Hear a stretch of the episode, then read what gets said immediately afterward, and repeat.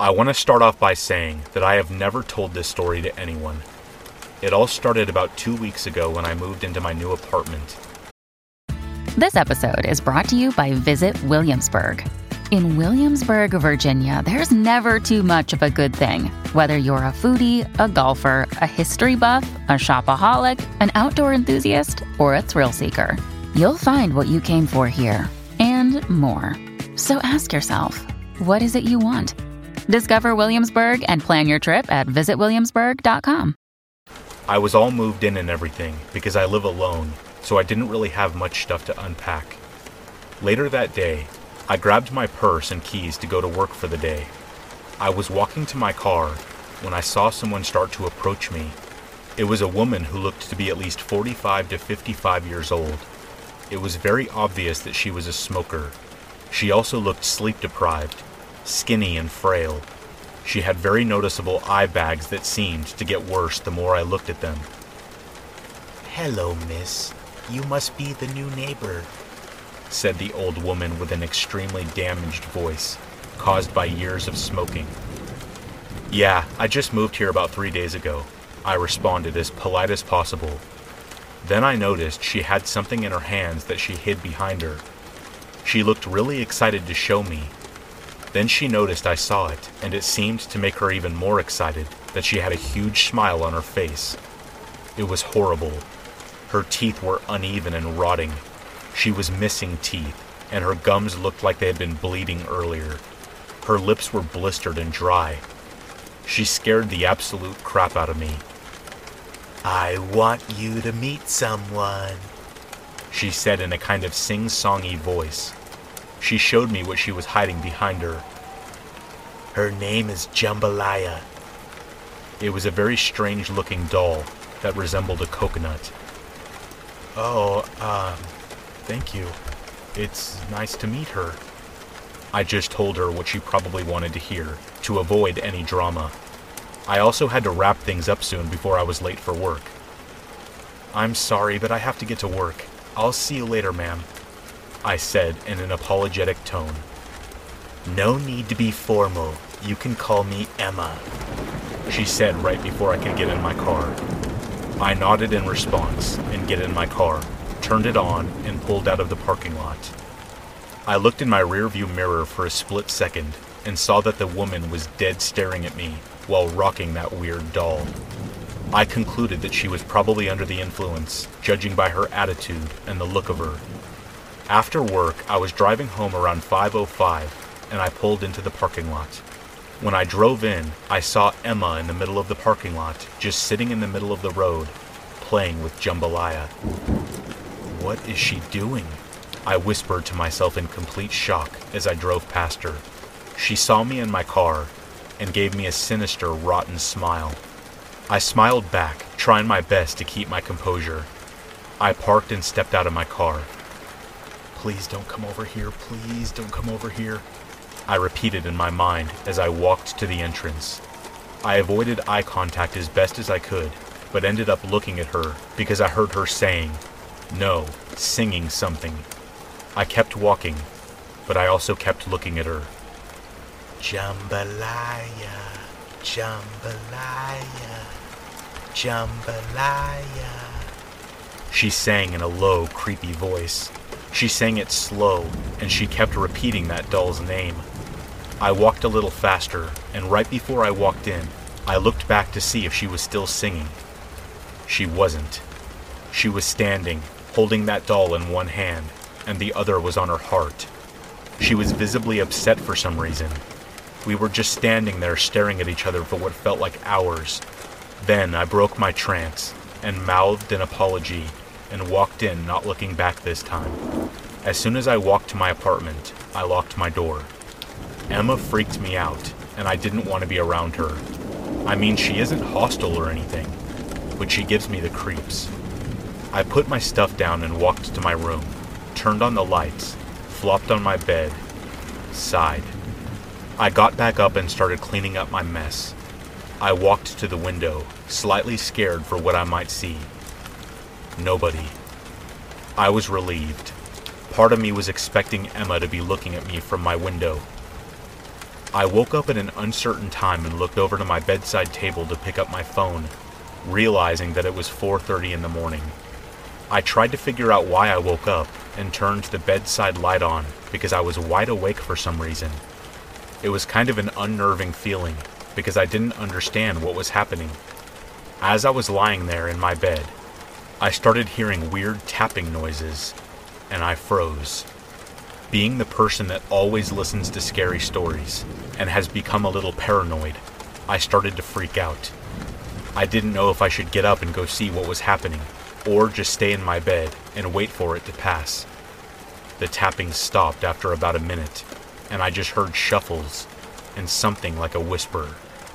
At this point, I was definitely freaking out and really didn't know what I should do. All of a sudden, everything went quiet for about five minutes. I was still too scared to get up when all of a sudden my front door slammed super loud. This scared me so badly, I got up from my bed super fast, looking in every room to try and figure out what just happened. I didn't see anything, so I started to freak out even more, thinking I was going crazy. The last place I checked was the bathroom, and I looked in the shower to see if somebody was hiding in there. To my surprise, there was something in there, but it wasn't a human. And after I saw what it was, I realized who had been in my apartment. It was Jambalaya. I have no idea why she wanted to break into my apartment just to leave this stupid doll in my bathtub. It makes no sense, and I still have no idea why she did it. After this event, I realized how crazy this woman really was and how dangerous she could be. How was she able to break into my apartment, and how long was she in there for? And what exactly was she doing other than just leaving a doll in my bathtub? That morning, I looked around the whole house trying to figure out just how she broke in. After about 10 minutes of searching the house and checking every door and window, I noticed that my bathroom window was unlocked and even still opened ajar. This freaks me out so much, and I instantly became mad at myself for forgetting something as important as walking all of your windows and doors to make sure they're locked. I knew right away this is how she managed to break in, and she must have just went out the front door because it was easier. I went to the apartment manager and staff and explained everything that had been going on and how I would possibly be moving out soon due to this crazy person I was living next to. Thankfully, they understood my situation and said that they would be talking to Emma about what had happened. They offered me next month's rent for free if I stayed. I decided to accept this offer since I had just recently moved in and didn't have a lot of money. Around a week later, after nothing happened, I heard from the apartment staff that Emma was getting arrested and possibly getting sent to a mental ward. They explained to me that after the manager had tried to talk with her about what was going on and had her confess to breaking into my apartment, she became furious about everything and denied the whole thing. She had a mental freakout and was taking it out on the manager just because he tried to talk to her about her actions. This led to her getting aggressive and being arrested. I have to say I was pretty happy about the news of her being arrested because that meant I didn't have to worry about her anymore, and it gave me a lot of hope for my new apartment. I threw that doll away and decided to move on with my life that year after all this crap. It was actually one of the best years of my life because I was able to build my self confidence, which, in my opinion, led to me becoming a much better person. Obviously, this woman had issues, and I really hope that she is getting the help she needs.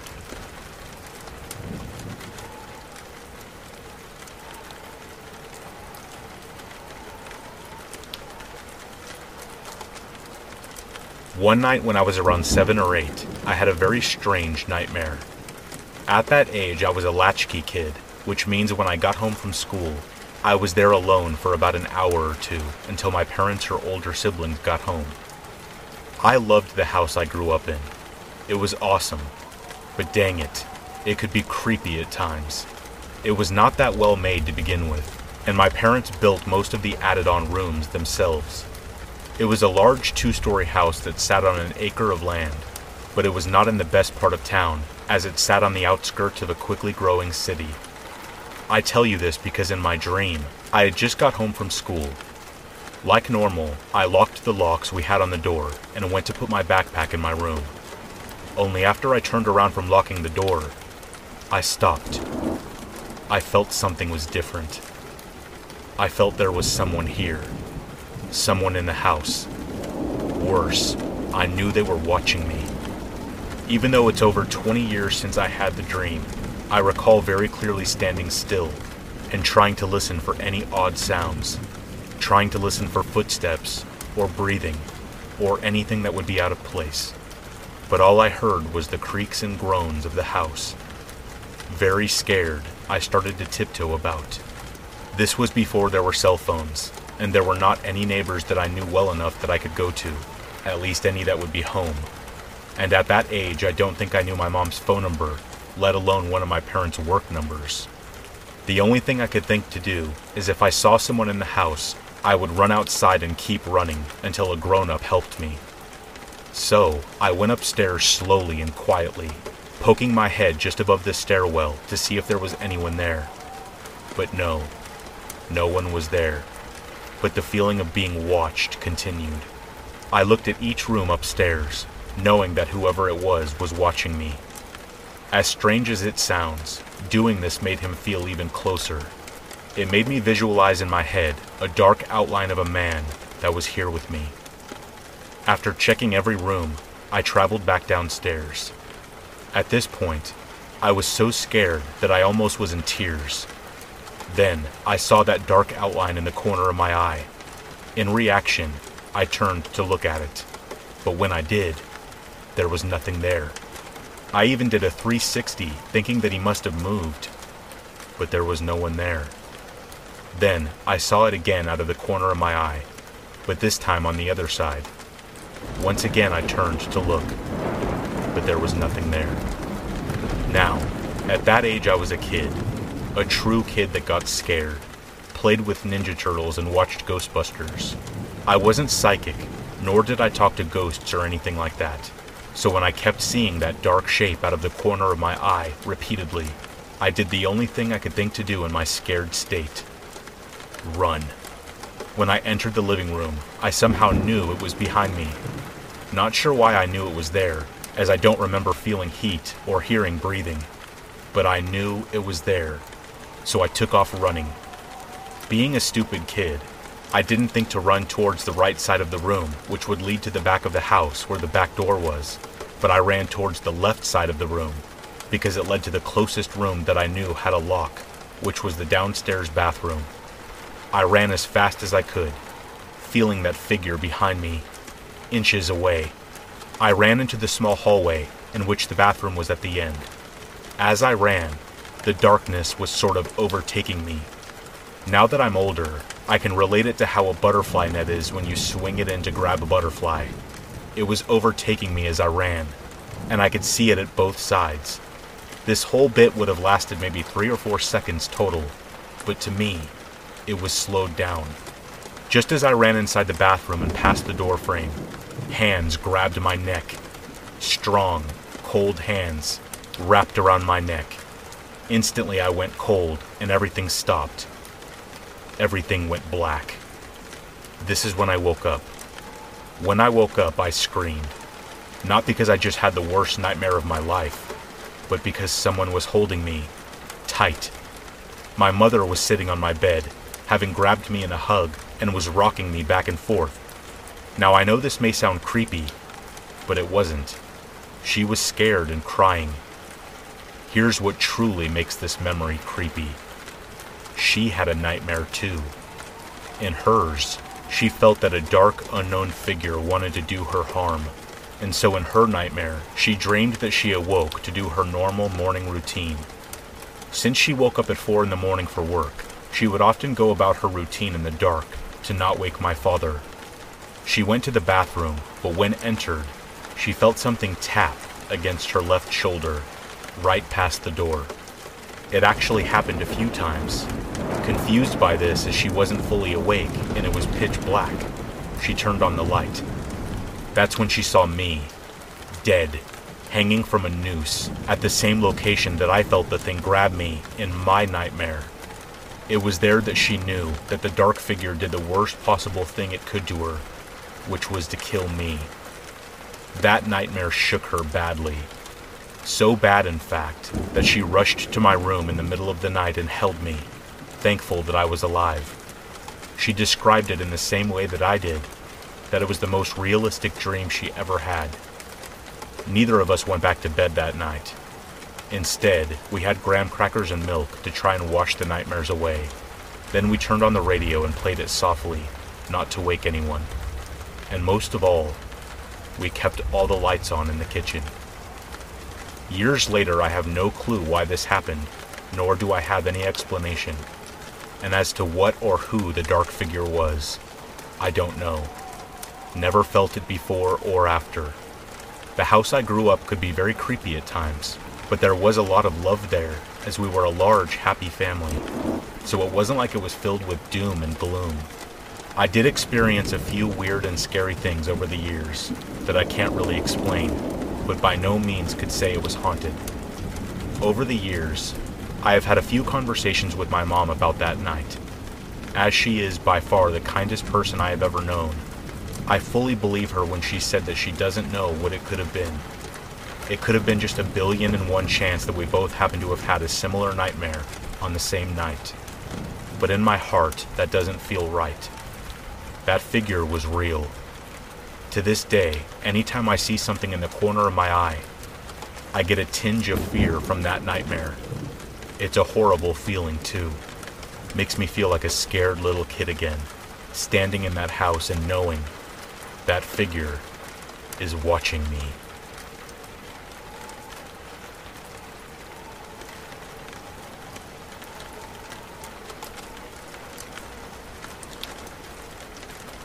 Fresh out of college in 2010, I purchased my first home for me and my young son.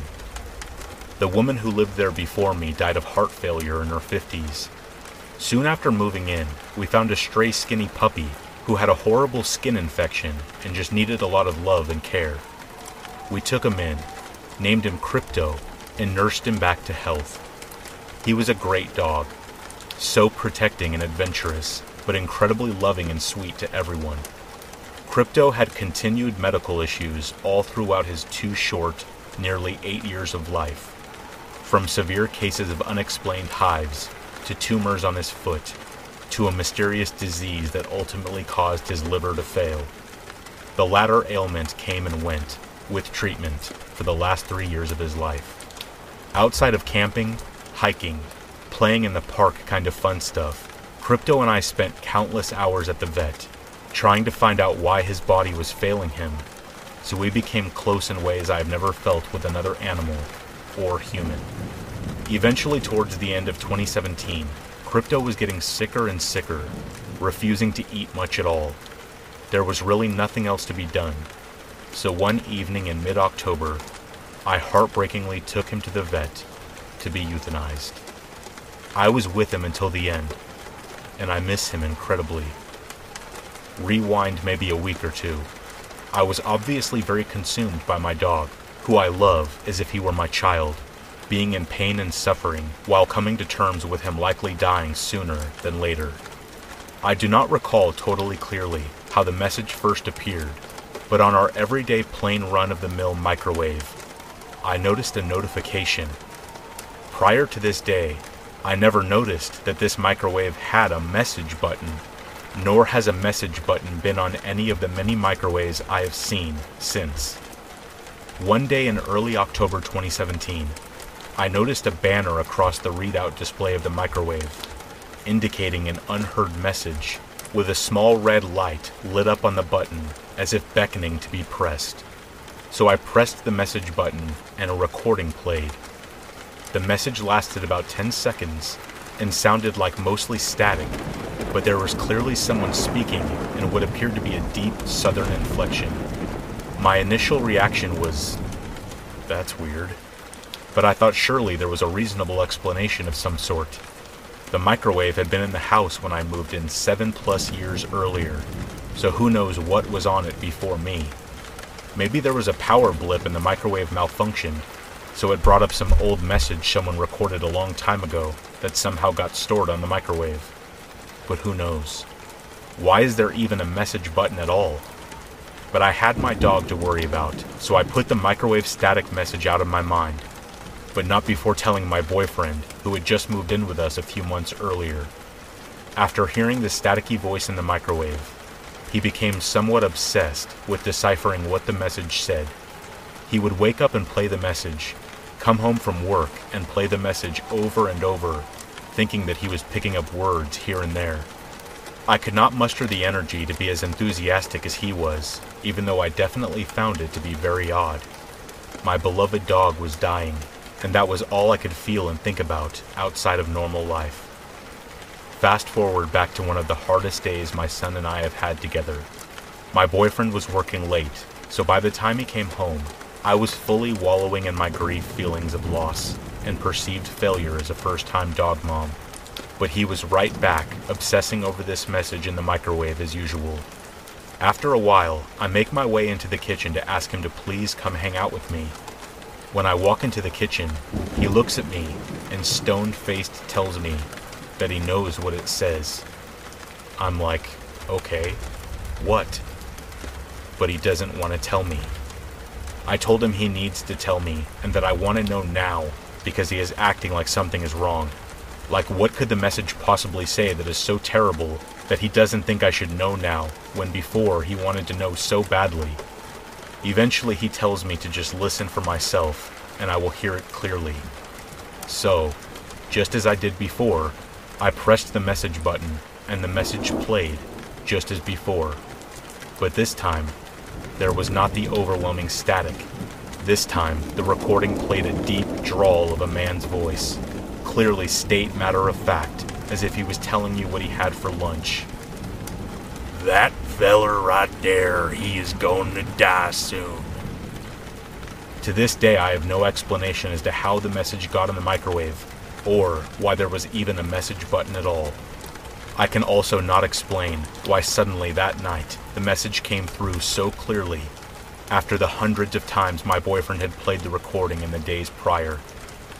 No one in my direct family or circle has a deep southern drawl like the one I heard, so I am certain it did not come from anyone I know.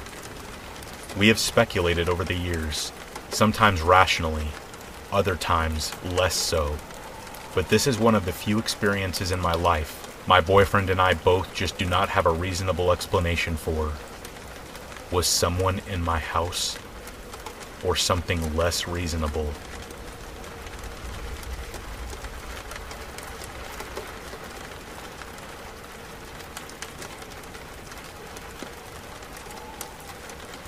This happened when I was 15, in early 2018.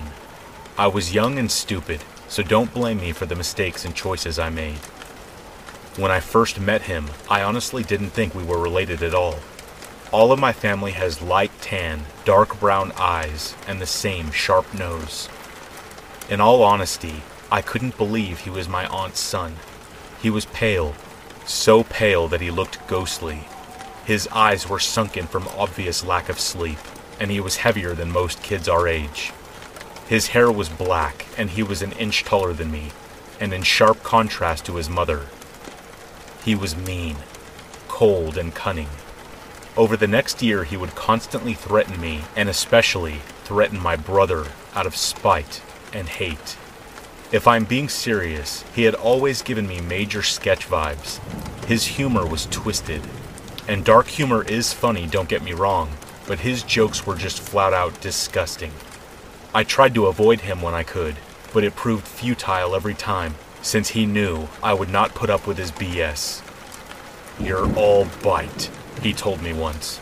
I almost punched him in the face then. Pity that I didn't. One day we were walking in the park alone, and we were just talking about school. Normally I would avoid him altogether, but I decided to play nice since I didn't want my Tia to get upset that I didn't like her son. I tried to seem interested in what he was saying, but it was hard, especially considering the amount of things I could have been doing instead. Then, out of seemingly nowhere, he says to me, I could kill you, you know. I spun my head around to look at him. He was staring right into me, his charcoal eyes digging holes in my head. What did you just say to me? I asked, squaring my chest, preparing for a scuffle. I didn't care if my aunt yelled at me. I wanted to put this kid in his place. Nothing, he said, and he turned to start talking to his mom. Rightfully so, I avoided him even more now, ever the more cautious of not being alone with him. Until one specific day when he was accompanying me and his sister to a barbecue next to a river I knew. I hated the idea of him coming with us. He knew I hated him and made it his goal to annoy me while we were there. He talked constantly, never being quiet for more than two minutes. He purposely dropped my burger when bringing it to me, and when he jumped out of the water, he shook his head like a dog, getting water all over me. I tried so hard to just try and have a good time, but it was hard when he was so hell bent on annoying me. Then he sat next to me. I kept talking to his sister, trying not to meet his gaze. Then he leaned in and repeated what he said the other day. I could kill you, you know. I stood up and walked into the woods, telling them both that I was going on a walk. After marching my way far enough into the woods, I sat down next to some brush, and I just sat and calmed down for around 10 minutes before I heard someone trudging towards me. I knew it was a human. The struggling of walking over the rough terrain and the heavy footsteps clued me into who it was. I was in the middle of turning, going to say something to him, but I see a long knife the same one we had been cutting the meat with. I jump as fast as I can into the brush, covering myself in the leaves and dirt, suddenly grateful for my father's lessons of the outdoors, harsh as they were. I am by no means religious, but when I see his face and the smile he has plastered on, I start to pray to any god I can think of. He doesn't say anything, doesn't call out to me, nothing. The overwhelming urge to vomit consumes me, and adrenaline begins to pump through my body. I inhale deeply, trying my hardest to keep calm. But I hear something. Someone breathing behind me. I make a break for it. I try to scream, but he's bigger than me by a ton, and way heavier. He cups his hand over my mouth and holds the knife to a weak point in my back, the same point he had slammed something into me when we were kids. He knew how much I hated anything touching that spot, so he drags the knife down my back, beginning to laugh. With all the courage I have ever had in my life, I bite into his hand so hard I taste blood. He screams, but he doesn't let his arm drop from around me. I position my arm just enough so the knife wouldn't hit so deeply, and I slam my elbow into his nose, his knife digging into my shoulder. Now I scream bloody murder, and he lets go to try and stem the blood from his nose, which to my amusement I later found out was broken. Clutching my shoulder, I ran as fast as I could back to my other cousin, who had come looking for us, seeing as we had been gone for almost 15 minutes at that point. I can only imagine what a sight that would have been a knife basically falling out of my shoulder, and her brother following behind me with a bloodied, crooked nose and a bleeding hand. Upon seeing the knife, she rushed over to me in a couple of seconds. She realized what had happened. We booked it to the car, locked the doors, and proceeded to call the police. The funniest part to me is that he had tried to flee. The fool. The cops found him after 10 minutes and arrested him outright. I gave my statement and filed for a restraining order. To cut an already long story short, he got seven years of aggravated assault and me and his sister testified against him. His mom won't accept what he has done and believes that we, we being his sister and I, were screwing around with dangerous people, and I got stabbed. Because of this incident, a considerable amount of my family doesn't like me. The only thing I can say is, Josh, you better hope we never meet again.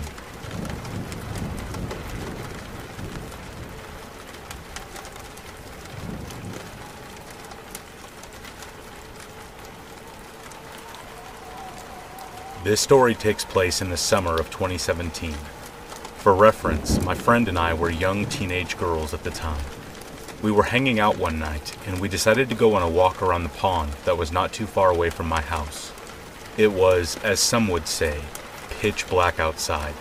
although there was some dull light due to the periodically placed street lights.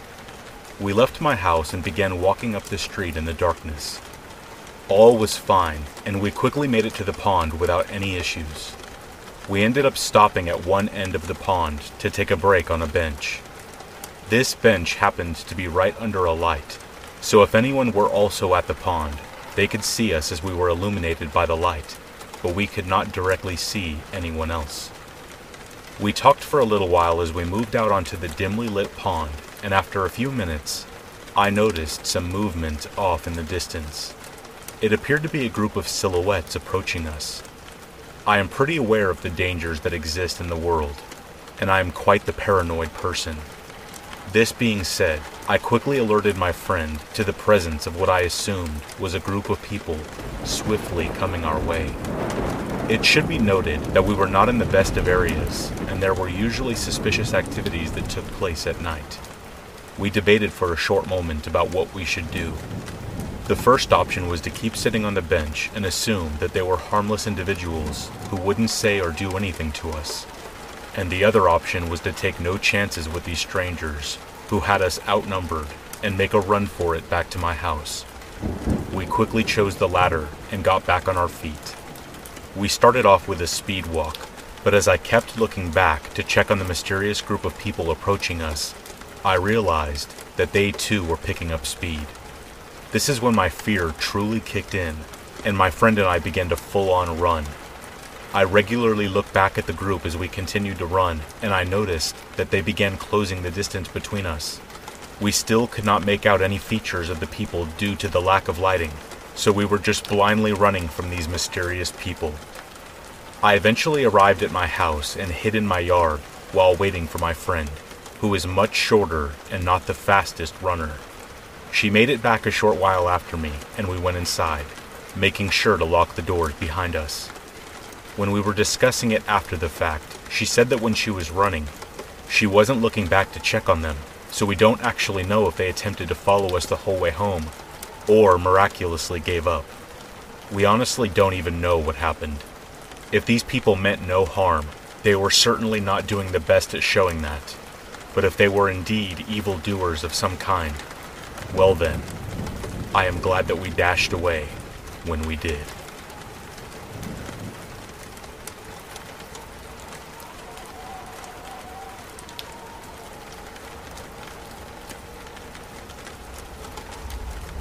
Now, to start this off, I'm a 29 year old man, and three times a year I head up to the Georgia mountains to camp, fish, and have a great time.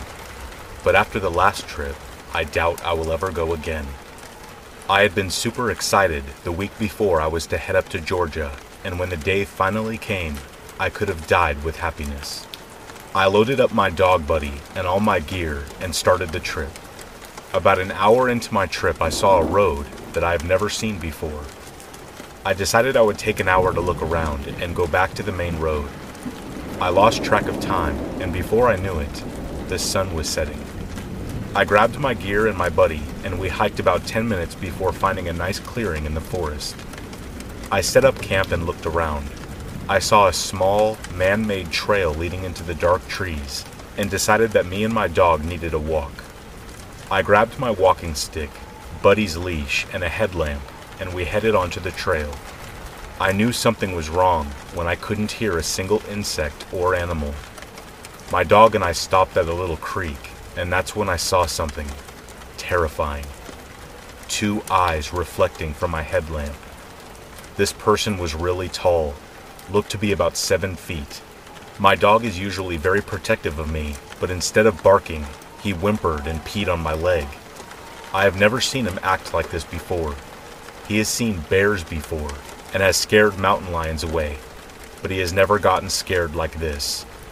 As Buddy kept whimpering, I felt terrible, like this person hated me and they could rip me to pieces if they wanted to. Then, they made the scariest noise I have ever heard. Imagine a maniac screaming. My dog and I bolted back to our camp. When we got back, I could still hear it. Needless to say, we changed our mind about staying there. I packed up the camp as my dog stood watch. We ran to my truck and got out of there.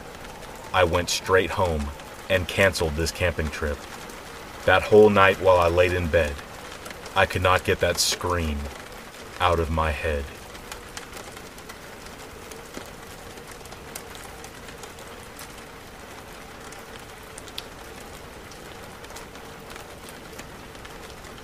This happened a long time ago, about 40 years ago. So this was back before cell phones or Google Maps, or debit cards or any of the traveling conveniences of today's world. So when you traveled by car, you were at the mercy of printed road maps, phone booths if you needed to make a phone call, and whatever cash you had on you before you started your trip. I am a 60 year old female, and this is what happened when I was about 18 years old. My sister Mandy, who was a few years older than me, and one of her friends, Jane, and I decided to take a road trip from Dallas to Houston to attend a Bruce Springsteen concert. Jane knew one of the roadies, so we were going to get backstage passes, and we were going to actually get to meet Bruce Springsteen. We were so excited. We decided to drive to Houston on the Friday night before the Saturday concert, and we were going to stay in a cheap motel for the weekend. We were young and broke, but this was Bruce Springsteen, so worth the cost of the motel. We wanted to be rested and already there to get to the concert early and possibly see the band before the show. And we also did not want to have to drive back after the concert as we would be out late, hopefully in our crazed minds, partying with Bruce and the E Street Band. We were in Jane's car for the trip. She had recently gotten a new car Plus, hers was the only car of the three of us that was in good enough condition to make the trip. Mandy and I always had rat traps for cars back then. So we started off at around 7 p.m. that Friday night, and we were in very high spirits. What a weekend this was going to be. We were jamming and laughing and having us a good old road trip. About two hours into the trip, which was halfway there, we heard loud knocking noises coming from the car engine we immediately turned down the music and strained to try and figure out just what the heck the noises were. Then, all of a sudden, we heard a loud bang, and the car engine died.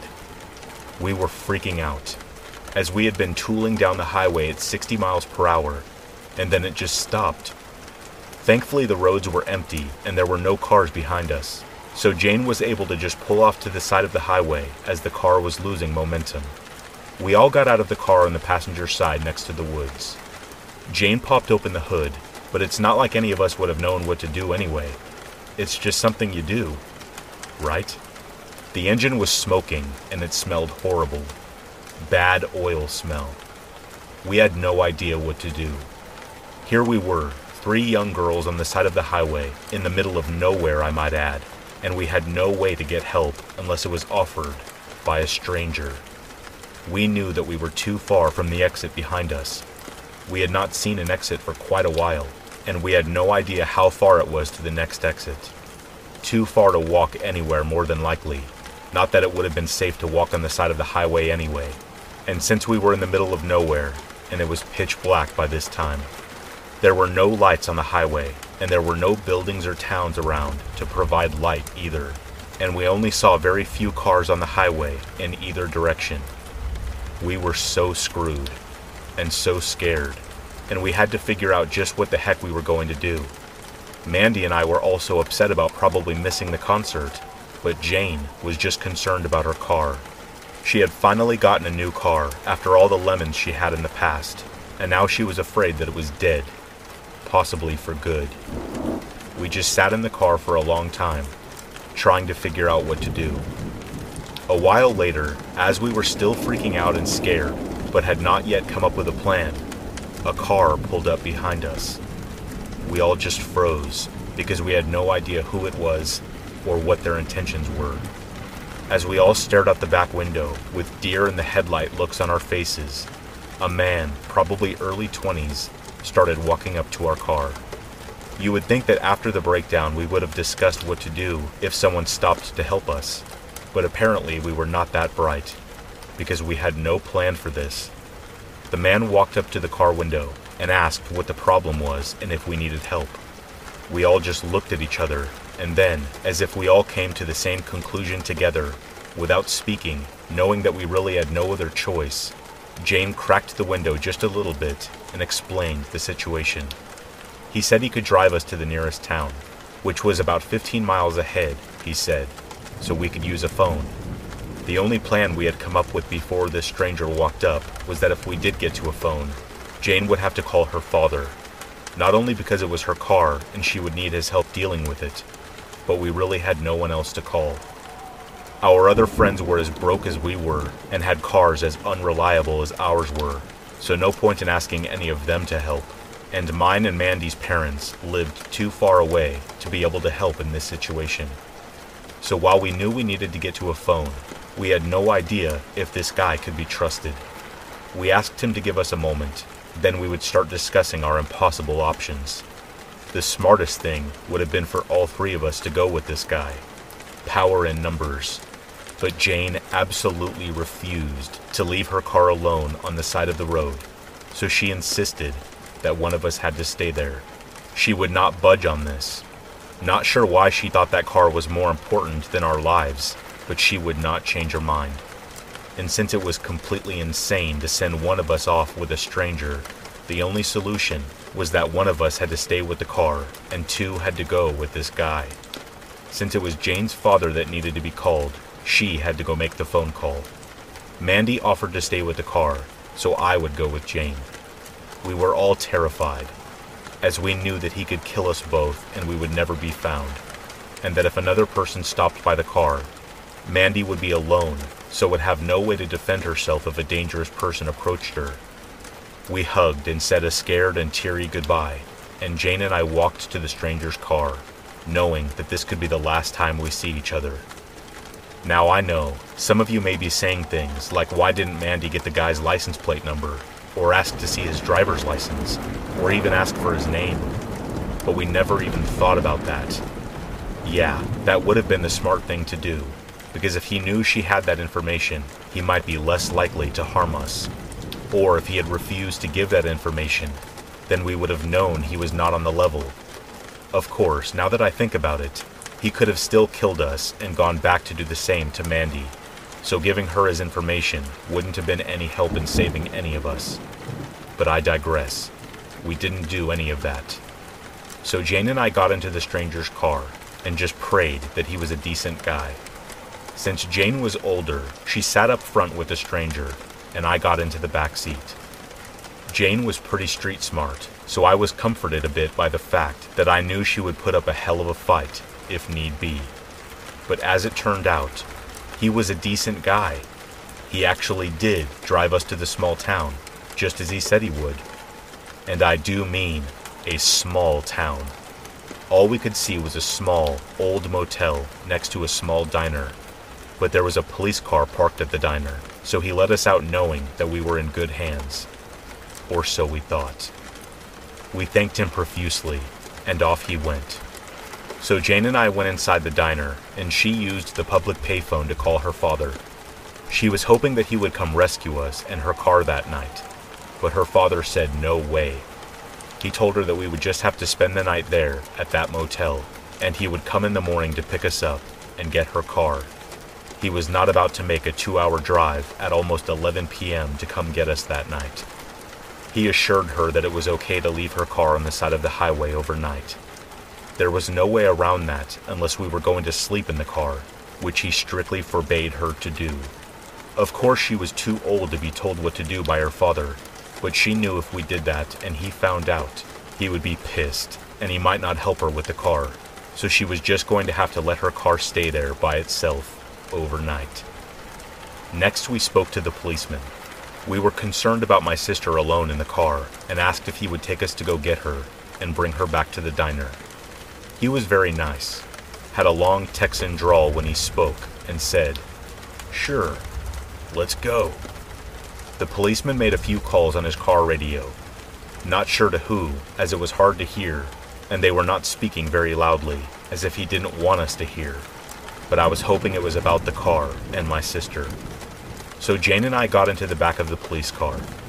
We were finally so relieved and just thanked our lucky stars that we were safe although we were still concerned about Mandy, as we had no idea if she was okay or not. Just a few minutes into the trip, the policeman was telling us that there is a serial rapist on the loose in the area. What an odd topic of conversation, especially to two young girls that are already upset about the car and my sister all alone. We have absolutely no idea why he told us that. We just stole a worried glance at each other, and we were beginning to wonder if this cop was actually the nice man that he appeared to be at first. And here we were in a car that had doors with no means of exit. We were starting to get a bit nervous. All of a sudden, his police radio cracked and came to life, and apparently, there was a crime in progress that the policeman needed to get to immediately. So, and I kid you not, he stopped the car right where we were, out in the middle of nowhere, and said that we had to get out. Now. He had to go, and he could not take us with him. He said that he would come back to pick us up, or send someone as soon as he could. Are you kidding me? We looked around, and there was absolutely nothing there except a dark building with a newspaper stand in front of it. Other than that, just pitch blackness, dark roads, and forest as far as we could see. We thought surely he must be joking at first, but he was not. His demeanor had changed. He was no longer the nice, friendly policeman with the slow southern drawl that we had met just moments ago. He got mean and nasty and demanded that we get out of the car immediately. We were in tears, asking him to please not leave us out there alone. He said we should just go stand near the building and someone would come to our aid as soon as they could. He assured us we would be fine. So, with no other choice, we got out of the car. Then he sped off, 90 to nothing. It was pitch black. It was getting cold, and we were terrified. So we huddled next to the building, behind the newspaper stand, trying to be unseen and to get out of the wind. We could not believe that a policeman just did this to us. The thought had occurred to us both that the call he received might have possibly been about Mandy, and that is why he didn't want us to be with him. So great. Not only were we cold and scared, and possibly about to be attacked and raped by the mad rapist, but now we were afraid that something bad had possibly happened to Mandy. About 15 minutes later, a semi truck hauling wood or something on a long flatbed behind his truck stopped directly in front of the building that we were crouched beside. We were terrified, as while he seemed to be fiddling with the load on the back of his truck, so actually might have had a legitimate reason to get off the highway and park here. He kept looking over in our direction, and we knew he must have seen us. We thought we were about to be attacked by a maniac truck driver. We were hoping he would just drive away, but then he started walking toward us. We thought, this is it. We cursed that stupid police officer and huddled together in fear. But as the man got closer, he yelled to us, Are you the girls with the sister on the side of the road in the broken down car? We were so confused. How in the world would he know that? We looked at each other and whispered that perhaps he killed her, found out from her that we had come here, and now he has come to kill us? Or perhaps the police officer was in cahoots with this madman and sent him to us, which is how he knew we were here. We were at his mercy, and we were looking around to see if there was anything we could use as a weapon if he tried to take us. Then, the truck driver, seeing that we were scared and backing away, explained that he had heard on the CB radio that the policeman placed a call out to see if there was anyone traveling this way that could pick Mandy up and bring her to the diner. He also heard that there were two scared young ladies here that also needed a ride back to the diner. He heard the calls, but was traveling in the opposite direction, so could not help with Mandy, but was passing by this exit, so figured he would help us. So we hesitantly got into his truck, as his story sounded plausible. But then again, the more we thought about it, the more we wondered why a policeman would tell the entire truck driving world about three young girls in distress. That's just a shout out to any sicko that we were ripe for the taking. Didn't seem like a smart thing for a police officer to have done. When he said he would send someone to pick us up, we assumed he meant another police officer. Guess small town folks may have good hearts, but doesn't seem like they use their brains to the fullest extent possible. When I think about the thousands of ways this could have ended if the wrong person showed up on all of those incidents, it makes me shudder. As it turned out, the truck driver did not kill us or harm us. he actually drove us back to the diner, and another truck driver stopped and picked up Mandy. Mandy, of course, had no idea what Jane and I had been doing once we left her with that stranger. For all she knew, that guy could have done who knows what with us, and I felt bad that she had been alone. At least I had Jane with me. She was terrified that someone else was going to stop and that she might be in danger. There were not that many cars on the highway on that dark, lonely night. At one point, she saw a semi truck pull over to the side of the road, going in the opposite direction. She didn't think that much about it, since it was on the other side. Trucks and cars stop all the time for various reasons. But when she saw the truck driver get out of his truck and walk across the highway straight toward her, at that point, she was really frightened. Why would he be doing that? She had no idea that a call had gone out on the CB radios. She started to shrink down in her seat, hoping that he would think no one was in the car. But he kept coming. When he was finally at her window, she had something in her hand for a weapon. I think it was a hairbrush or something just as useless, and she just very slightly cracked the window so she could hear what he was saying. He asked if she was Mandy. What? She was so confused as to how he knew her name. Crazy thoughts went through her head in just a few seconds. Did that stranger we went with have a crazed buddy who was now coming to harm her? The truck driver explained how the policeman had put a call out on the CB radio, asking for help. He was going the opposite direction, but stopped and came over to make sure she was safe and to wait while another truck driver buddy headed in the right direction and would pick her up shortly after and take her to the diner to meet up with us. She wasn't 100% sure that this was on the up and up, but since he seemed okay and the story sounded somewhat reasonable, and he hadn't asked her to open the door or anything like that, and stood far enough away that she felt safe, she decided to trust that what he was saying was the truth. Sure enough, about five minutes later, another trucker pulled over. They chatted, and then he said he would take Mandy to the diner. So up she gets into the truck, just like us on our few occasions getting into vehicles with strangers, praying that he was not going to kill her, and off they go up the road toward the next exit. We were four for four that night. This trucker did indeed drive her to the diner, where we all hugged and cried and were so thankful for the kindness of these small town strangers. At that point, we were just tired and hungry and ready to get this horrible night over with. The diner food was horrid, and unlike the nice truck drivers, the patrons and waitresses did not seem overwhelmed with us and were rather snippy and rude to us. But we just ate and then headed to that creepy little motel next door. The night clerk was just like you would expect at a spooky little hotel next to a dark highway and even darker woods behind it. He was sullen and acted like we were bothering him. We asked for a room with double beds. He gave us a key to a room, but the key would not work. So we had to trudge back to the front of the motel. All three of us went together. We were not splitting up or leaving anyone alone anymore that night, and he was not very happy with us at all. He gave us another key to the room, and after a bit of working, we finally got the door open. There was only one double bed, so back to the front of the motel we go. We politely reminded him that we needed two double beds. There were three of us, after all. He acted like he was just so exasperated with us. He begrudgingly handed us the key to another room. We trek on back down to the room, which, of course, was room 13. I know he did that on purpose. We opened the door, again with a tricky lock, and, of course, there is only one double bed. Wow. We went back again, because now we were pissed. We need two double beds, please. And he said in his surly manner, We don't have any rooms with double beds available. He said there was a fold up cot in the closet. Nice.